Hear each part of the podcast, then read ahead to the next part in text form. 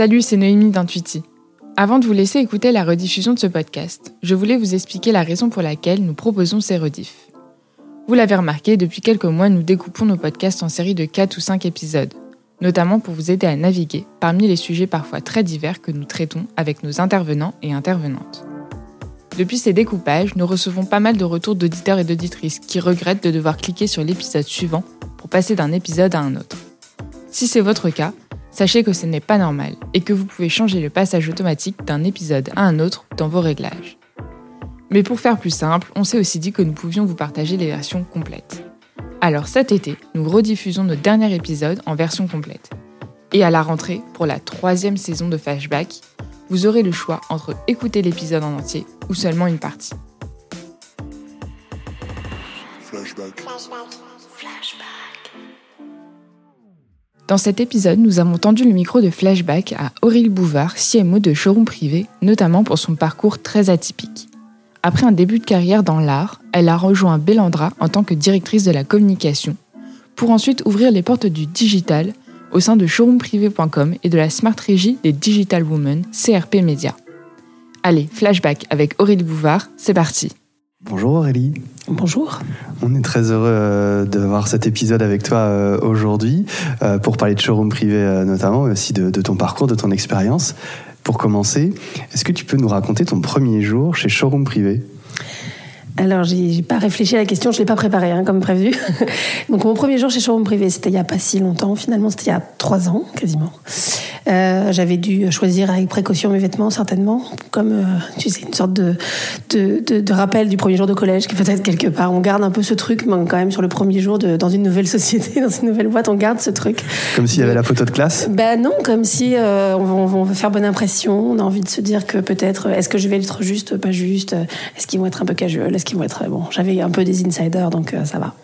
Et puis, ben, ça a été très très vite, hein, le premier jour de showroom privé. J'ai aussi découvert euh, les restaurants aux alentours des bureaux. Donc c'est là que je me suis dit, euh, c'était peut-être mieux là où j'étais avant, mais bon, c'est pas grave. euh, et euh, j'ai bah, rencontré toute une équipe d'un coup, d'un seul. dans un grand open space et on arrive et ça fait vraiment un peu quand même ce premier jour d'école où on se, on se retrouve un peu bonjour voilà ça c'est ton équipe très bien, il faut que je retienne tous les prénoms tout de suite maintenant quand je vois qui fait quoi, etc. Et là, ça fait un peu, c'est un petit peu, c'est un petit peu émouvant, mais c'est, euh, ça c'est parti très très vite, quoi. Voilà. Est-ce qu'il y a des choses qui changent dès le premier jour quand tu arrives chez un e-commerçant versus euh, quand tu arrives dans une entreprise euh, une marque plus classique, pas forcément tournée vers le e-commerce que euh, j'ai travaillé beaucoup en agence créa, donc euh, entre le e-commerçant et l'agence créa, on reste sur le même niveau de, ouais. de casualty, on va dire. euh, et sur euh, et entre temps, je suis fait un petit passage effectivement euh, dans le travel où c'est un peu plus codé, codifié on va dire. Donc là, effectivement, on a quand même euh, le e-commerçant qui a que 15 euh, ans, donc qui est presque encore une, boîte très jeune.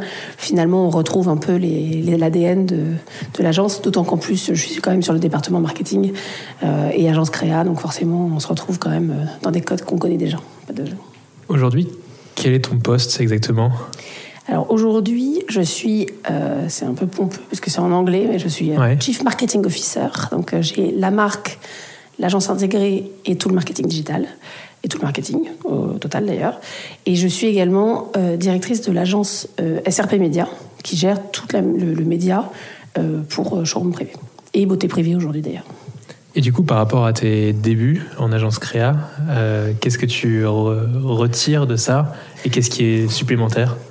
Euh, bah, je suis passée de l'autre côté de la barrière. Ouais. Alors, quand on était en agence, euh, donc j'étais beaucoup plus jeune, hein, c'était il, il, y a maintenant un peu plus de, il y a une, une dizaine d'années quasiment. Euh, quand on était en agence, on avait l'impression que chez l'annonceur, on se la coulait douce, c'était très cool. Et c'était un peu l'achievement le, le, de chacun, c'était de se dire on va, on va aller, aller chez l'annonceur et ça sera plus cool. Alors, je, je, je peux le dire tout de suite, c'est faux. Hein. C'est pas du tout beaucoup plus cool de l'autre côté de la barrière. Euh, on travaille certainement différemment, mais en tout cas, on travaille toujours tout autant. Euh, voilà, ce qui est, ce qui est d'où le parcours d'où je viens, il est, il est, il est assez atypique, mais c'est un peu euh, j'ai pris les, les, balles les unes après les autres. Quoi. Mmh. Donc, euh, on fait des rencontres, euh, on fait des, des avancées, euh, et de rencontre en rencontre, ben, on est sollicité, et puis globalement, quand on a une opportunité, on l'accepte, et puis, et puis voilà. Euh, tu l'expliquais à l'instant, ton, ton rôle aujourd'hui est à la fois de diriger le marketing et en même temps euh, la régie, euh, SRP Média. Peut-être que tu peux nous présenter euh, la régie et nous dire en quoi c'est complémentaire que, tu sois, que ce soit porté par le Chief Marketing Officer que tu es? C'est assez chouette parce que je suis un peu jugée partie en fait, en quelque sorte. Oui, d'une certaine façon, carrément. Donc c'est pas très. mais ce qui, ce qui. Alors, je, je travaillais très bien avec la personne qui gérait la régie avant moi et quand, euh, quand elle est partie, euh, Thierry Petit euh, et David Dayan m'ont proposé de prendre la, la direction de la régie. Ce qui est intéressant, c'est que la régie chez Showroom Privé, c'est vraiment monétiser notre trafic, euh, monétiser euh, notre data euh, et mettre en avant des offres vraiment sur la plateforme Showroom Privé. On n'a pas du tout de format en programmatique, on fait pas du tout. voilà, on est, on est vraiment sur vraiment la plateforme, notre audience, notre base membre. Et qui mieux que la personne qui recrute les membres et qui euh, travaille la base membre et la, travaille la fidélisation peut la vendre derrière quelque part. Et aussi y faire attention. C'est-à-dire qu'en fait, je vais quand même réussir à avoir un... On va se retrouver... Je vais être obligé de, de- définir avec moi-même les priorités.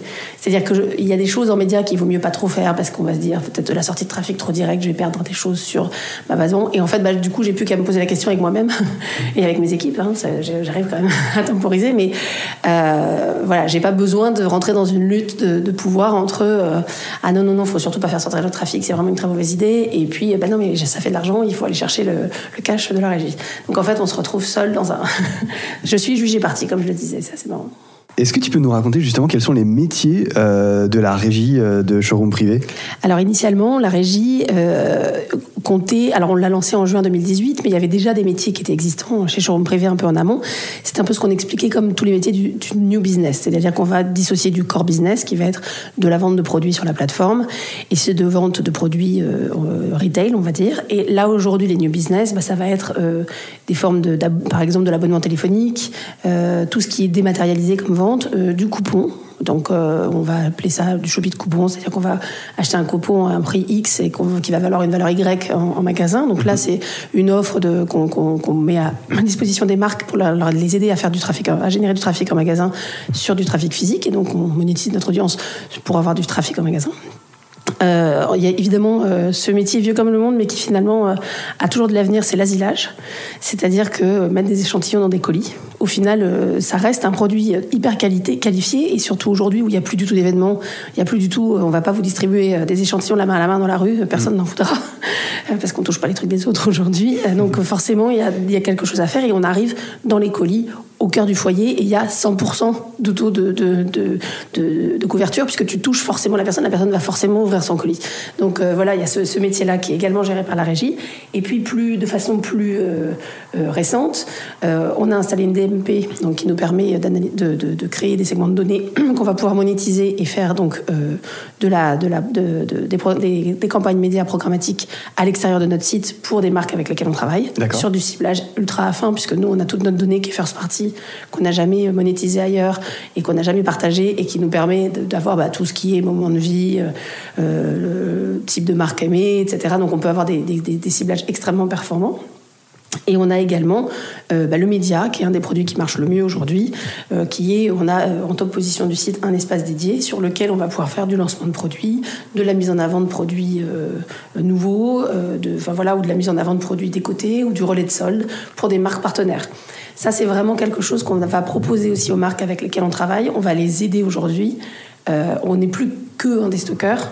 On est aussi une marque très digitale qui va aider les marques à se digitaliser aujourd'hui. Une marque aujourd'hui euh, qui va euh, qui fait qui a des boutiques et qui a la moitié de ses boutiques fermées, qui a ses boutiques fermées à 18h. On a monté des produits pendant le confinement pour les aider à générer plus de trafic sur leur site à eux, pour les aider aussi à recruter plus de nouveaux de nouveaux clients et donc pour les aider ensuite pour les accompagner au long cours. Voilà. Ça c'est ce que propose la régie. Tu disais que vous êtes aujourd'hui une entreprise très digitale. Toi, dans ton parcours, au départ, t'es pas forcément un profil le plus digital des. Et tu te retrouves à faire quelque chose d'extrêmement, extrêmement poussé Sur le digital. sur le digital. Ouais. Mais ça pourrait euh, être euh, complètement autre chose. Ouais. En fait, euh, ça reste du marketing, ça reste euh, le digital, ça reste une façon de faire du commerce, une façon de faire du marketing et une façon aujourd'hui incontournable de faire du marketing. Donc au final, euh, oui, euh, j'ai un peu appris le digital. J'ai fait un MBA accéléré avec euh, Thierry Petit en trois mois. j'ai j'ai peu dormi, beaucoup transpiré, beaucoup réfléchi, mais en tout cas, c'est rentré très vite. Et au final, c'est pas si compliqué le marketing digital. C'est pas plus compliqué que le marketing. On a les mêmes objectifs. C'est toujours la même chose, c'est de faire connaître sa marque, euh, d'avoir des bons, items d'image, de faire acheter, puis de faire réacheter et de fidéliser. Enfin, le marketing reste le même. C'est juste, euh, parfois, je pense qu'il y a beaucoup, beaucoup, beaucoup de gens qui euh, essayent de compliquer certainement ce que c'est que le marketing digital. Un peu comme pendant une période, les agences médias compliquaient un peu la donne pour, pour je pense, vendre une valeur ajoutée à ce qu'ils ce qu'ils mettent en avant. Mais au final, le marketing digital, c'est pas plus compliqué que le marketing en général. Et pourquoi elles vont compliquer ça? Je, je sais pas. Moi, j'ai quand même eu euh, des expériences un peu, euh, on va dire, étonnantes quand j'ai démarré euh, donc chez Showroom Privé, où j'avais effectivement jamais fait de marketing digital, donc j'avais été recrutée en connaissance de cause. Et la personne qui m'a recrutée est partie en congé mat, donc j'ai dû la remplacer vraiment sur la totalité du poste. Et ben, si c'est bien expliqué et si c'est simple, et s'il n'y a pas 4000 acronymes à Mm, ouais, comprendre d'un ouais. coup, euh, c'est assez évident au final. Le, pourquoi c'est compliqué? Parce que je pense qu'il euh, y a une sorte de prétention quelque part peut-être, une sorte de- d'envie aussi de, de... Alors j'arrive pas à trouver mes mots là, c'est pas, je sais pas comment dire. Euh, D'emballer le truc De faire un de le complexifier. de complexifier Euh, alors, je pense que techniquement, il y a plein de choses extrêmement complexes, mais Ouais. l'utilisation, au final, derrière, elle l'est pas. Oui, il faut des spécialistes, il faut des, des personnes, des ingénieurs du, du digital, comme il y en a dans l'automobile. Voilà. Mais au final, euh, on peut conduire une voiture sans avoir besoin de savoir comment marche le moteur. Et c'est un peu ça qui est compliqué aujourd'hui, c'est que souvent, on a l'impression que pour faire du marketing digital, il faut savoir comment fonctionne l'alg- l'algorithme chez Google. Ouais. Bah, les gens de chez Google, ils savent pas, hein, déjà, je vous le dis. Donc, enfin, en tout cas, les personnes avec, avec lesquelles je parle, moi, les, les quelques personnes qui doivent savoir comment ça marche, on n'y a pas accès. Donc, de toute façon, il n'y a pas besoin de savoir comment ça marche pour le faire marcher. Donc c'est un peu ça qui, est- qui je pense, euh, a complexifié la donne. Moi, je me suis retrouvée dans, des- dans, un, dans un salon, donc le le one-to-one, Le one-to-one Monaco. commerce à- à Monaco, Ouais. où j'avais des rendez-vous euh, toutes les demi-heures avec des, des solutions diverses et variées, avec des personnes qui essayaient de me, de me vendre des produits. hein. J'ai compris au bout du deuxième jour qu'ils payaient très cher pour me voir. Et, euh, et euh, c'était, j'étais là depuis un mois et demi, hein, donc euh, voilà. Et j'ai passé vraiment des journées longues, douloureuses, extrêmement fatigantes, à écouter des gens qui m'expliquaient des choses que je ne comprenais pas du tout parce que c'était bourré d'un vocabulaire qui m'était un peu étranger, parce que c'était souvent des solutions extrêmement précises pour des choses extrêmement fines qui, qui, qui, de toute façon, dépassaient largement la vision que j'avais au moment précis du marketing digital. Et donc, euh, je me suis rendu compte, j'ai refait un salon deux mois plus tard, euh, donc c'était le benchmark à Barcelone, et j'ai changé, euh, pardon, j'ai changé complètement ma, ma- mon fusil d'épaule, et, et donc j'entamais chaque rendez-vous euh, avec chaque personne en disant, écoutez, si je ne comprends pas ce que vous me vendez, je ne pourrais pas l'acheter. Donc je pense qu'il faut que vous revoyiez votre discours. Moi, je viens d'arriver. Oui, certes, euh, il y a marqué directrice marketing chez Showroom Privé. Je n'ai jamais fait de marketing digital avant. C'est peut-être étonnant comme ça. Ça marche très bien pour autant. Mais il faut que vous m'expliquiez ce que vous vendez et que j'ai la big picture et que je vois s'il y a un intérêt pour nous ou pas. Plutôt que de rentrer dans un truc extrêmement technique et si jamais on comprend pas, on te regarde un peu genre, dis donc, elle comprend rien celle-là. Donc voilà. Et au final, Tout le monde fait oui, oui, oui, oui. et, ben, et- et ben, c'est là qu'on se rend compte qu'il y a des personnes qui savent ce qu'elles vendent et d'autres qui savent pas vraiment. Parce qu'au final, c'est comme le garagiste ou comme, euh, enfin, je pense que les personnes ou même le médecin. Je veux dire, plus les personnes vont complexifier leur discours, moins elles en sont propriétaires, je pense. C'est-à-dire qu'expliquer quelque chose à quelqu'un et réussir à le rendre simple et compréhensible par tous. Prenons l'astrologie, ou l'astronomie. Je veux dire pas l'astrologie. L'astrologie, c'est L'astrologie, c'est très compliqué. C'est très compliqué, très compliqué. Attendez, vous n'avez pas toutes les histoires. de L'astronomie, enfin, de, de- même la, la physique. Enfin, je veux dire, c'est aujourd'hui, il y a plein, plein de gens qui arrivent à Ouais. vulgariser et à simplifier. Et, et aujourd'hui, je trouve qu'on est un peu dans ce, dans, dans, dans, dans ce truc-là sur le métier du marketing digital. On va s'en rentrer dans des espèces de, de discours incompréhensibles, alors qu'en fait, il n'y a rien de compliqué. Partie 2. Pourquoi revenir au marketing à l'ancienne? Il y a un truc qui. Tout le monde parle de fin du coup qui tire en parlant des trucs compliqués. Ah bah ça, typiquement, voilà, ça c'est vraiment un truc merveilleux. Alors c'est simple, moi j'ai pas mal étudié le sujet. C'est la première personne à dire quand même que la fin du coup qui tire est un truc merveilleux. C'est pas merveilleux, c'est juste que euh, globalement, euh, j'en ai parlé avec beaucoup euh, de beaucoup de sociétés différentes. Hein. J'en ai parlé avec les personnes qui gèrent la DMP pour moi, donc avec la, boîte métier qui forcément est très impliquée dans le sujet. J'ai même fait un, podcast, non pas un podcast, un webinaire avec eux sur le sujet. Je ne pense pas qu'on en ait sorti des choses extrêmement lumineuses, mais globalement, j'ai l'impression que personne ne sait vraiment où ça va mener. Et j'ai le sentiment que tous les deux ans, il y a un petit peu une sorte d'annonce comme ça sur attention, c'est la fin d'un truc. Et donc tout va s'écrouler, et puis en fait, il se passe jamais rien. Donc aujourd'hui, euh, oui, la fin du cookie tiers, ça va être un sujet, et on va trouver autre chose. Moi, en l'occurrence, je m'en sors plutôt bien parce que j'ai une base membre avec des emails, et que donc je peux bien faire des, segments d'audience avec des emails hachés. Donc forcément, je peux me sortir mon épingle du jeu sur le sujet. Et après, on ne sait même pas exactement d'où ça vient, puisque euh, un Google et un Facebook, on va continuer à pouvoir les exploiter de la même façon. Ils ont de toute façon déjà un monopole, quasiment. Donc au final, ça va être très compliqué pour certaines compagnies, certaines sociétés effectivement qui font du retargeting précis euh, en, display euh, avec du, du third party, mais et au final, même ces boîtes-là aujourd'hui, je pense que l'année 2020 a été suffisamment compliquée pour qu'elles aient déjà commencé à changer leur fusil d'épaule. Mais par contre, puisque comme tu l'expliquais, vous avez vous aujourd'hui euh, une vraie force, c'est votre first party euh, data. Mhm. C'est pas une superbe opportunité euh, pour des maisons comme showroom privé en fait. Cet événement là quand même qui arrive, qui inquiète effectivement beaucoup de marketeurs, qui est la disparition du cookie tiers. C'est une très bonne opportunité, mais après, comme je le disais, globalement, euh, les données, elles sont euh, chez Facebook, elles sont chez Google. Google aujourd'hui est quasiment un environnement logué. Enfin, je sais pas, j'ai vu en venant ici, j'ai cherché l'adresse sur mon ordinateur et puis je suis sortie de mon métro, puis j'ai repris mon téléphone et l'adresse que j'avais cherchée sur mon ordinateur, elle était sur mon téléphone. C'est très pratique, hein, franchement, c'est extrêmement pratique, mais globalement, Google est quasiment 100% logué entre Gmail, Google Maps, etc.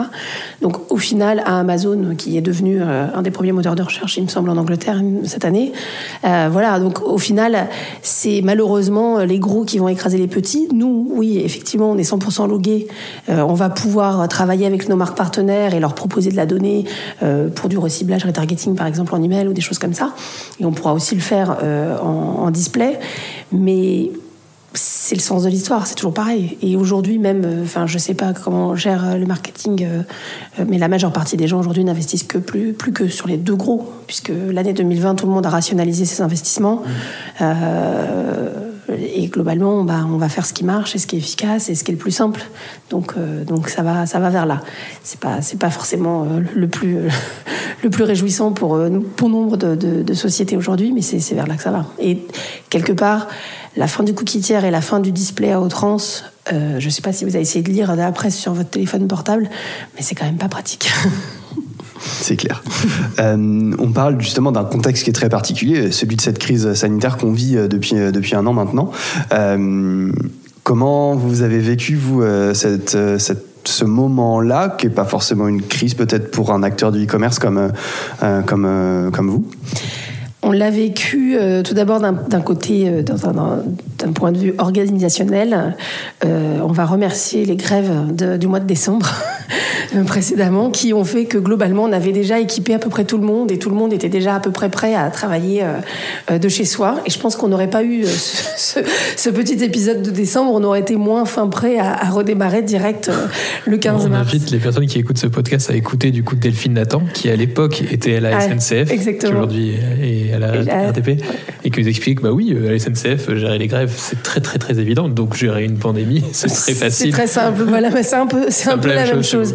Et globalement, euh, on a réussi. Alors avec euh, évidemment hein, beaucoup de de bonne volonté de toutes les, de toutes les équipes IT. On a laissé partir tout le monde avec euh, ses machines chez soi, etc.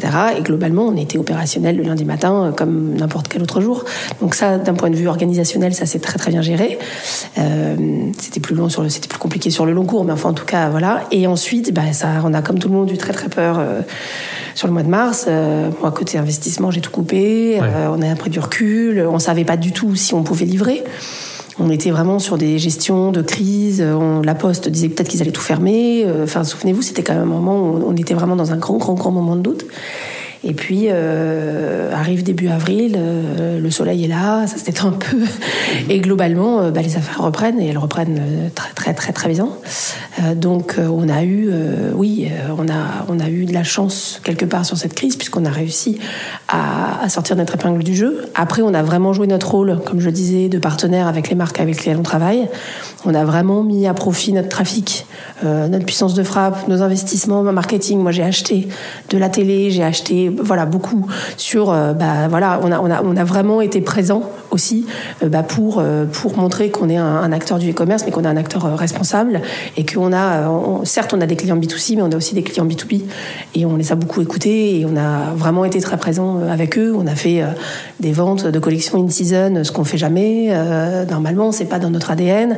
Euh, on a aidé, euh, voilà, euh, à, amener du trafic sur les outlets des marques avec lesquelles on travaille. Enfin voilà, donc on a vraiment, on s'est vraiment positionné comme partenaire sur ces sur ces moments-là. Voilà. Donc vous l'avez joué en mode écosystème, c'est ça? Exactement. Exactement. Et l'idée, c'est de se dire, bah, vous, vous, c'est en vrai, nous, sans marque partenaire, on n'est personne. Ouais. Donc, euh, et, donc l'idée, c'est, bah, vous avez, vous êtes en difficulté aujourd'hui, bah, on va vous aider. en tout cas, ou au moins, si vous n'avez pas besoin de nous, vous n'êtes pas, mais au moins, on va vous accompagner et on va essayer d'être là au maximum pour, pour, bah, pour vous aider à sortir de la crise. Moi, si la moitié des marques qui doivent mettre la clé sur la porte, j'ai plus de marques à vendre, ça m'intéresse pas. Et globalement, on a besoin des marques pour vivre, nous, aujourd'hui. Est-ce qu'il y a des comportements qui t'ont étonné ou qui t'étonnent aujourd'hui suite à cette crise? J'ai pas de big picture sur le sujet, c'est très au cas par cas. Il ouais. euh, y a une chose qui est très très sûre, c'est que effectivement la digitalisation a pris un coup de boost dingue euh, sur une période. Je pense qu'on a pris, euh, on a gagné quasiment 3 ans, 4 ans sur la digitalisation en quelques mois. Euh, tant sur le télétravail d'ailleurs, euh, sur euh, la, façon de travailler en remote que sur bah, les, sites. Globalement, toutes les marques côté régie avec lesquelles je parlais, et je leur disais mais quelles sont vos ambitions sur la part du digital chez vous par rapport à vos magasins? Oh bah là, l'idée cette année, ça va être de faire 15%, une grosse boutique, voilà. Là, globalement, ils ont tous des objectifs qui sont trois fois, quatre fois supérieurs sur cette année.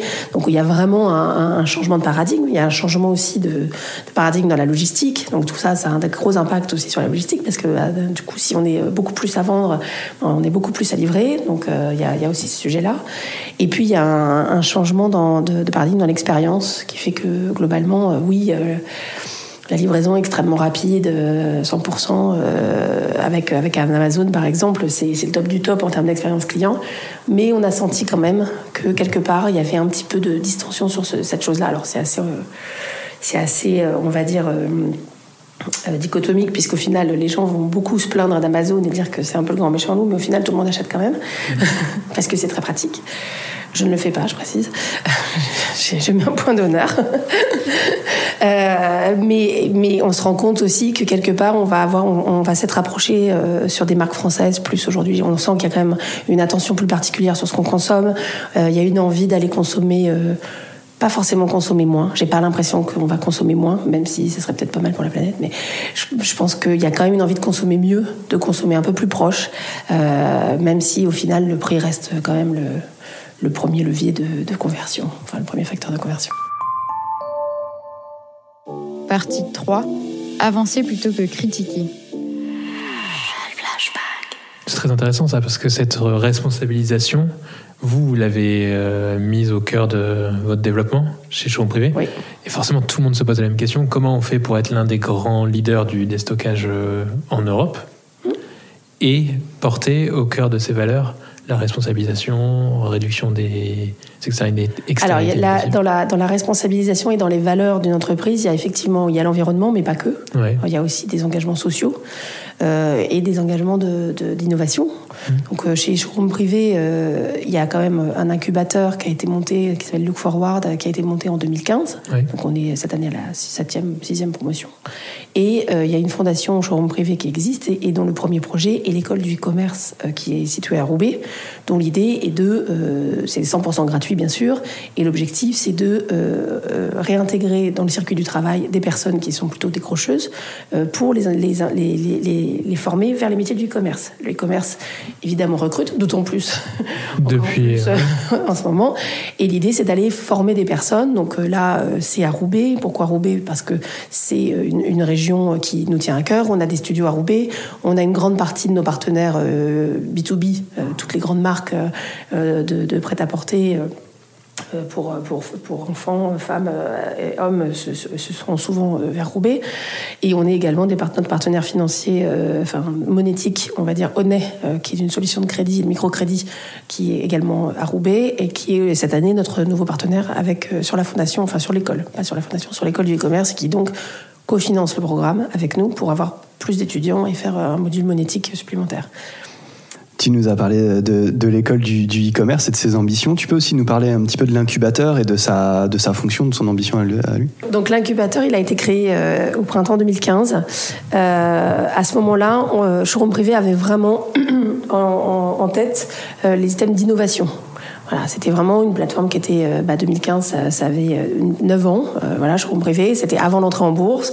voilà, donc l'idée, c'était vraiment de travailler sur l'innovation. Et il y a 6 ans, finalement, un incubateur, c'était assez novateur. il n'y en avait pas tant que ça sur le marché. Et l'idée, c'était d'accompagner bah, les marques de mode, de beauté, de logistique, en fait, toutes les nouvelles startups relatives à notre métier, au métier de showroom privé, dans, dans, dans, la création de nouveaux, de nouveaux métiers. c'est un incubateur qui est un peu spécifique et qui est très, euh, on va dire, différent de ce qui peut exister parfois ailleurs, c'est que nous, on n'incube pas des sociétés pour les, les absorber ensuite. On incube pour accompagner, on, fait, on est très pragmatique, j'en ai reparlé récemment avec euh, une personne qui, une, une, de nos nouvelles startups qui, qui fait du papier toilette recyclé. Voilà, bah oui, on, en est là. Euh, et, euh, et, elle expliquait ce qui est super, c'est que c'est extrêmement pragmatique. Ils ont accès à l'intégralité de tous les profils de chez Showroom Privé pour de l'accompagnement. Donc euh, ça peut être de l'accompagnement logistique, de l'accompagnement sur du projet, sur de l'UX, sur de la BI, sur du, du, du, search. Voilà, donc ça c'est très, très positif pour eux. Ils ont accès à nos bureaux, ils ont accès à nos studios photos. Ils ont accès également euh, bah, à un peu de temps avec euh, Thierry et David, donc avec euh, certainement des mises en connexion pour des investisseurs si, le besoin s'en fait ressentir. et donc on est vraiment totalement détaché de, ces sociétés. C'est-à-dire qu'on travaille avec elles, mais on n'a pas besoin, enfin on, ne va pas chercher quelque chose pour showroom privé. Ça nous apporte néanmoins quelque chose de très fort, en tout cas moi je le ressens vis-à-vis de mes équipes, c'est que ça donne beaucoup de, valeur à la marque employeur, quelque part, puisque je trouve ça, enfin mes équipes sont ravies d'aller euh, euh, intervenir avec euh, des, des, personnes qui montent leur, leur, leur propre boîte, c'est très inspirant, ça nous permet aussi de nous rester, de, de nous nourrir et de rester aujourd'hui bah, plus au fait de ce qui se passe. et aujourd'hui sur l'incubateur, donc on est sur la sixième promotion et on est uniquement sur des, des, projets qui sont euh, responsable désormais. Voilà, donc c'était une c'est une, un, des critères supplémentaires, donc mode, beauté, logistique, enfin tout ce qui est relatif au métier du e-commerce, de showroom privé principalement, et aujourd'hui avec euh, un critère de responsabilité. En même temps, c'est pas vraiment un critère différenciant puisque globalement, je vais dire que 99%, je pense, des nouveaux business qui se montent aujourd'hui ont euh, la responsabilité dans leur ADN. Voilà, et ça, c'est des projets, donc ça, c'est les deux gros projets qui sont là depuis 5-6 ans, qui n'étaient pas racontés au public, en tout cas pas en B2C, parce que, euh, bah parce que le, client, en tout cas le client final, n'était pas prêt. Euh, ou s'en fichait, et que donc euh, prendre du temps, de l'espace et du temps de parole pour ça en B2C n'avait pas vraiment de sens. Et puis on a vu un peu tout ça changer en 2018-2019. Il y a même eu une émission sur M6, je crois, sur des startups. Euh, voilà, donc on sent que le, finalement le grand public, euh, bah, qui du coup avec les plus jeunes générations et tout, s'intéresse beaucoup plus à ces sujets-là mhm. et beaucoup plus ouverte. Il y a beaucoup plus d'entrepreneuriat. Enfin, on est vraiment sur un changement complètement de, de, de, de paradigme. Et donc, euh, en courant 2019, on avait décidé de, de revoir la, la le, le, positionnement de la marque showroom privé. Donc, notre, notre positionnement, c'est le, le, Smart Shopping Satisfaction, on va dire. Donc, c'est en gros euh, je me fais plaisir où je veux, quand je veux, et de façon très smart, puisque j'ai des bonnes marques dans ma poche, sur mon téléphone portable, au bon moment. Et notre baseline, c'était euh, il est urgent de se faire plaisir. Aujourd'hui, on peut plus du tout parler d'urgence de se faire plaisir. On est, mais le Smart Shopping Satisfaction va rester la même baseline. C'est juste qu'on va pas faire porter la même chose à Smart et à Satisfaction. Ça va effectivement, euh, le smart va plus être, je vais pouvoir trouver des, des, super marques pas chères et je vais pas le dire à ma copine. Ça va être, je vais trouver des marques qui me plaisent, qui ont euh, une valeur qui m'intéresse, et je vais me faire plaisir parce que je vais trouver les produits pour les, qui, qui signifient quelque chose pour moi. Donc on va garder la, la- la même, euh, la, même plateforme de marque, mais pas lui faire porter les mêmes, euh, les mêmes items. Et comment justement tu allies ce smart, qui peut parfois vouloir dire consommer moins, à des enjeux business que vous avez chez, euh, chez Showroom Privé? Alors le smart aujourd'hui, il est consommé moins, certes. Après showroom privé, nous notre premier métier c'est du déstockage. Donc globalement, euh, il y a effectivement la seconde main, mais il y a aussi ce qu'on appelle la seconde chance quelque part. On vend des stocks qui existent déjà. On produit pas. euh, Pour nous, on vend des choses qui existent, donc on va aider des marques à déstocker. Et là, on le voit bien, c'est ce que j'expliquais ici là euh, sur ce qui s'est passé sur l'année 2020. On accompagne vraiment les marques dans leur leur quotidien aujourd'hui. On se rend compte quand même aujourd'hui effectivement que les stocks, je pense que c'est quelque chose qui va certainement réduire et tant mieux, quelque part. Et on en est tous conscients. Et c'est pour ça qu'on a développé d'autres métiers. Les métiers de la régie, les métiers, voilà, on vend du voyage aussi, on vend du loisir, voilà. Et c'est l'idée et c'est le sens de l'histoire. Et donc le smart, bah, il va prendre ce sens-là euh, sur ce- cette durée-là. Et dans le smart, on porte aussi tout ce qui est engagements sociétaux, ce que j'expliquais là, euh, avec l'incubateur, avec euh, l'école du e-commerce, et puis avec euh, bien d'autres bien d'autres actions que je peux vous raconter si vous voulez. Effectivement, par contre, ça, c'est maintenant devenu essentiel. Chez vous, euh, typiquement, euh, dans ton équipe marketing, euh, c'est quoi les prochains enjeux en matière de responsabilité? Bah, on, a, on a mené en, en 2020, donc on avait entamé le projet bien avant hein, la crise sanitaire, on a mené la mise en place de notre programme qu'on appelle Move Forward, qui vient donc un programme qui va englober justement pourquoi Move Forward, parce qu'on a repris le sujet de Look Forward pour l'école, ça va être School Forward. Bon alors c'est en anglais, mais c'est c'est parce qu'on est un peu cool, certainement, et puis parce que ça sonne toujours mieux, c'est comme ça. Euh, et l'idée, c'est qu'on a créé donc ce programme autour de trois, piliers principaux, qui vont être euh, l'éco-responsabilité, bien sûr. On a évidemment un gros enjeu euh, sur, sur ces points-là. Le deuxième pilier va être la, valorisation du droit des femmes, en particulier sur l'égalité homme-femme. Aujourd'hui, on est quand même une société très féminine, avec une base de clients très féminine. On se rend bien compte quand même que dans le digital et dans tout ce qui est développement informatique, etc., la femme a toujours une présence qui est quand même un petit peu moindre par rapport à l'homme, malgré tout. Donc on essaye de travailler là-dessus. Donc on a, plein d'actions euh, sur le sujet. Et puis le troisième angle, euh, qui est évidemment l'inclusion, tant l'inclusion euh, au sens social, mais aussi l'inclusion au sens solidarité. Et donc on a, par exemple, installé une solution qui s'appelle Facility sur notre site, qui rend le site accessible à des personnes à plus de, de 800 euh, types de handicaps différents. Donc c'est une sorte de surcouche HTML qui se met. Donc c'est un plugin qui est installé sur l'ordinateur de la personne qui a la, la, la- la maladie en question, enfin ou le, le handicap en question, et ensuite le site s'adapte. Donc typiquement ça existe pour la, la dyslexie par exemple. Euh, voilà. Et donc ça marche que sur desktop, mais bientôt euh, on espère pouvoir faire évoluer les choses. Voilà. C'est quoi pour toi les grands enjeux marketing justement à venir pour une, euh, pour une équipe comme la tienne? Les grands enjeux marketing, c'est de réussir à, à raconter ce qu'on fait et honnêtement, euh, sans, euh, en étant sincère, En étant euh, entier, euh, en ayant euh, beaucoup d'engagement, beaucoup d'envie et beaucoup de volonté pour faire bouger les choses. sans évidemment tuer le business, hein, ça, reste quelque chose qui est compliqué à, à mener. Et, et ce qui est très difficile aujourd'hui, moi je trouve, c'est que chaque action est très regardée, beaucoup critiquée, euh, euh, parce qu'il y a un très fort lobbying aujourd'hui sur tout ce qui est éco-responsabilité. Donc il y a des marques effectivement extrêmement fortes et qui ont joué leur rôle là-dessus dès le début. Donc euh, vous parliez de Fanny Augier tout à l'heure, à Nature et Découverte, évidemment, c'est leur positionnement depuis le début et, et, et c'est les grands gagnants de l'histoire. Et tant mieux, enfin franchement voilà. Mais après, je trouve ça difficile que euh, y a chaque action ou chaque initiative qu'une société va prendre pour essayer de faire avancer les choses va souvent être regardée de très près et très critiquée, alors que ben, des petits pas, euh, malgré tout, euh, avec plein de petits pas, on fera des grands pas. Et je trouve ça assez difficile aujourd'hui de, réussir à prendre des actions. On dit ah vous avez fait ça, mais vous avez pas fait ça et ça et ça. Bah oui, mais euh, on, essaye de faire bouger les choses comme on peut. On reste une société, on embauche plus de 1200 personnes. Moi, je peux pas dire que je vais couper mon chiffre d'affaires de 50% ou avoir des coûts logistiques qui doivent tripler parce que j'ai décidé que je sois plus green. Non, il y a d'autres enjeux. Il y a des enjeux aussi euh, euh, de, de, d'employabilité, d'emploi. Enfin voilà, donc c'est, pas si simple au final. C'est pas si simple. Et pour autant, euh, j'ai la chance d'être dans une société, dans une boîte où, c'est des gens de jeu qui d'abord étaient là depuis quasiment le début. Et puis, euh, comme on le voit avec l'école du e-commerce et l'incubateur, ça n'a pas été fait pour faire joli. Ça a été fait parce que mes- les fondateurs y croient et parce qu'on a envie de faire ça et parce que c'est, hyper motivant de l'avoir. Et après, bah, il faut réussir à avancer tous ensemble. Et l'idée aussi, je trouve qu'on a un, vrai, euh, on a un rôle aussi vis-à-vis de nos clientes. les aider, les accompagner, sans les culpabiliser. Je veux dire, on est aujourd'hui, on se fait ultra culpabiliser. Moi, je, prends ma douche, j'ai l'impression de tuer un dauphin parce que j'ai j'ai le douche dans une bouteille en plastique avec de l'eau dedans et je me dis, oh mon Dieu, mais en fait, il faut vraiment plus que j'achète ça, c'est plus possible.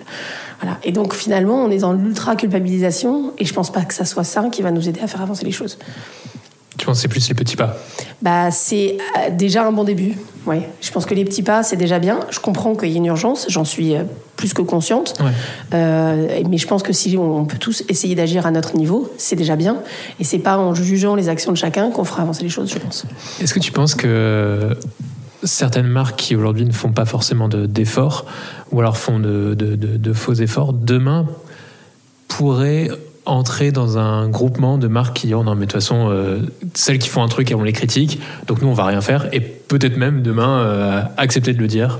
Non on fait rien mais euh, Euh, c'est- c'est- alors, Tu vois où je veux en venir? je, je- je vois très bien où tu veux en venir. Et c'est exactement un discours que moi j'ai eu euh, parce qu'on a été euh, on est passé devant le jury de déontologie publicitaire avec nos publicités à ce sujet-là euh, parce que la DAF a porté plainte contre nous sur les messages qu'on passait dans nos publicités.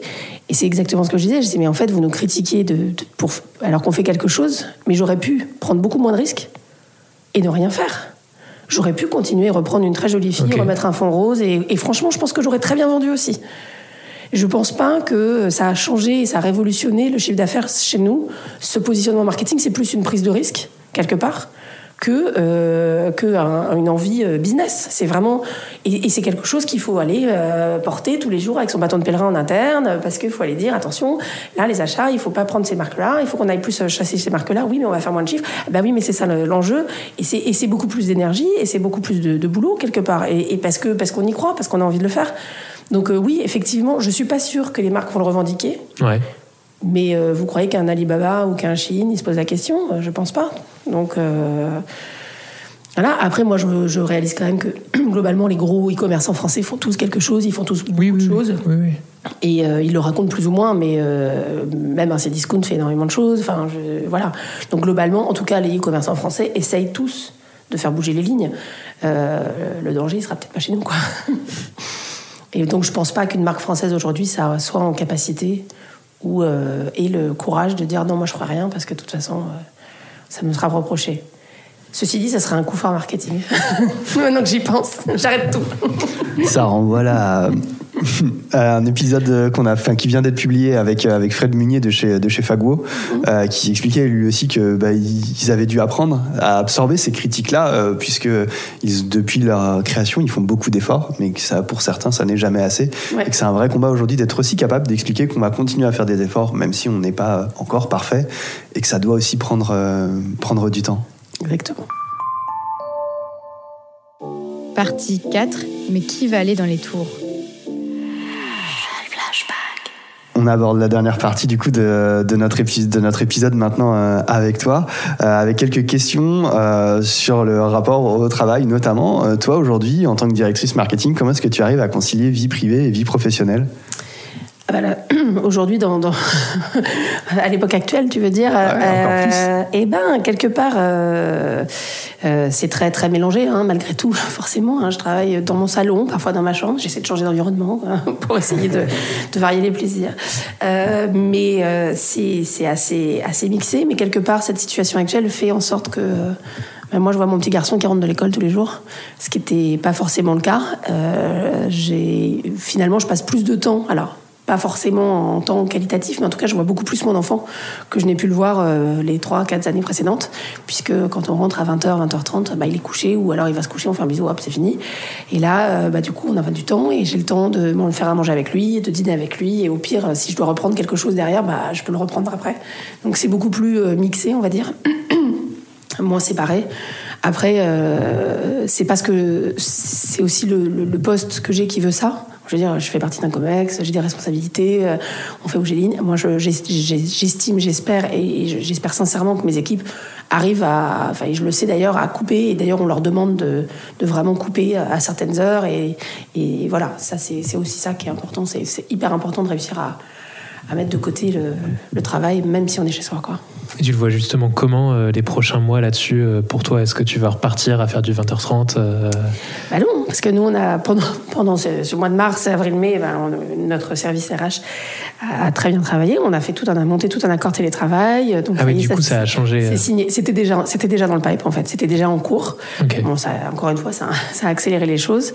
C'est marrant comme du coup le télétravail est devenu une évidence, alors qu'il y avait pas mal de managers qui étaient un peu réticents. Est-ce que les gens vont bosser? Est-ce que machin? Bon, bah, au final, la boîte, elle a tourné comme un avion. Donc bah, finalement, on se rend compte que c'est bien. Donc on est en train de refaire les bureaux là à l'heure actuelle puisque personne n'y est. Donc on est en train de faire les travaux. on va euh, et on va faire du flex office et donc on va repasser. C'est donc chez vous que sont tous les artisans de France que tout le monde essaye de récupérer. ils sont chez nous. Ils sont chez vous tous. Alors ils sont à la plaine Saint-Denis. Hein, vous pouvez aller. voilà. Et donc euh, on va euh, bah, reprendre. bon, on espère tous revenir rapidement. Aujourd'hui, nous on a un de nos deux bureaux qui est ouvert. Ouais. De toute façon, on a toute la prod des ventes qui est ouverte, hein, euh, puisqu'il y a tout ce qui est photo euh, qui, est, disponible. Et on a de l'espace libre pour euh, toutes les personnes qui veulent aller au bureau. Et moi, je réalise dans mes équipes, les gens ils vont à peu près une fois par jour, une fois par semaine, minimum, histoire de se revoir, de d'avoir une meilleure connexion, de ne pas avoir, de pas être sur son canapé, voilà. Et je vois, bah, ça va, ça va changer, mais je pense que ça va, c'est pour le mieux. Je, je suis contente de ne pas avoir investi dans une tour de bureau dernièrement, mais. peu de personnes, je pense, ont investi dans les bah, tours de. Bah non, mais moi, j'ai réalisé quand on est revenu à la plaine Saint-Denis, j'ai vu qu'en six mois, il y avait des tours de bureaux qui avaient poussé. je me suis dit, mais qui va aller dans ces tours? Ah oui, moins de monde, ouais. Est-ce que tu aurais un conseil à, au toi de quand tu avais, euh, je sais pas, 25, 30 ans, quand tu étais peut-être dans l'agence Créa, avec du recul? Ben. Euh, je trouve que je m'en suis pas mal tiré. Le conseil, ça serait vas-y, euh, keep, keep, going. En gros, euh, non, non, le, conseil, c'est. Euh, bah, en fait, le, truc, c'est que j'ai toujours fait tout ce que je faisais, toutes les missions que j'ai faites avec beaucoup de, passion et beaucoup d'envie. et après, bah, il suffit de rencontrer les bonnes personnes et, de, prendre les bonnes occasions. Mais le conseil, euh, non, non, je ne referai pas, je crois. Enfin, je referai la même chose. C'est les personnes, toi, tu dis rencontrer les bonnes personnes, c'est les personnes que tu as rencontrées en travaillant avec elles ou Oui, en travaillant avec elles, ouais. J'ai fait, fait des rencontres clés qui m'ont vraiment changé mon parcours. Tu peux dire qui Oui, bien sûr. Irache Martinez, qui était donc bah, la directrice de la marque, directrice euh, marketing de chez Showroom Privé, qui est aujourd'hui chez Claude 19 chez LVMH. Euh, c'était ma, ma, ma, boss chez, euh, chez BDDP Fils, en agence créa. Et quand elle est partie chez Showroom Privé, elle a toujours dit Je viendrai te chercher. Elle l'a fait. Entre-temps, j'ai une cliente qui était chez Maison du Monde à l'époque et qui est maintenant chez Jiffy, qui s'appelle Marjorie Courtet, c'était ma cliente en agence qui m'a euh, sponsorisé sur le boulot d'après chez Mélambra Club. Et voilà, et je pense que globalement, les, les choses se font comme ça aujourd'hui, enfin beaucoup. Euh, et comme je le disais, je veux dire, le marketing digital, ça s'apprend. Donc, euh, j'ai pas besoin d'être master SEO pour pouvoir avoir le job. J'ai des gens qui le sont pour moi, en fait. L'idée, c'est de savoir les manager, les trouver. C'était euh, il y a très longtemps, j'avais fait une formation sur le management et euh, la personne avait expliqué. Euh, vous pensez que la personne qui dirige Areva aujourd'hui, elle sait faire tout ce que sait faire les gens en dessous d'elle? Je dis, ah oui, non, ça c'est pas bête en fait. et du coup, qu'est-ce qu'il faut apprendre? S'il ne faut pas forcément devenir master SEO Vous allez revenir sur, sur ce que vous disiez ce matin, je pense, avec, avec Fanny. Avec Fanny, je pense que les soft skills aujourd'hui sont, sont la clé, vraiment. en particulier en, en distanciel, réussir à, à responsabiliser les gens, ne pas micromanager, leur donner des missions, euh, leur donner euh, confiance, euh, leur donner les remercier. Enfin, moi, je suis chaque jour hyper fière de mes équipes, hyper contente. Je les vois euh, là, elles ont euh, ils ont fait tous les bilans annuels, ils sont auto euh, monté leur groupe Teams devant 150 personnes pour présenter leur propre bilan. enfin voilà, je les trouve fascinants quoi. Ils sont ils viennent avec des idées. voilà, c'est l'idée c'est de réussir à les, à les c'est un truc un peu de leader quelque part, les, les emmener et euh, c'est eux qui m'inspirent. Donc euh, voilà. Après, il euh, y a un sujet sur le recrutement. C'est quand même la clé. Donc je sais pas. Là, j'ai pas de clé d'entrée parce que je fais, je, très, je fais beaucoup au feeling. Mais voilà, je pense qu'on recrute les bonnes personnes. Beaucoup, beaucoup sur la confiance. Très important. Avoir confiance en les personnes avec lesquelles on travaille, c'est super important. Et c'est la clé aussi.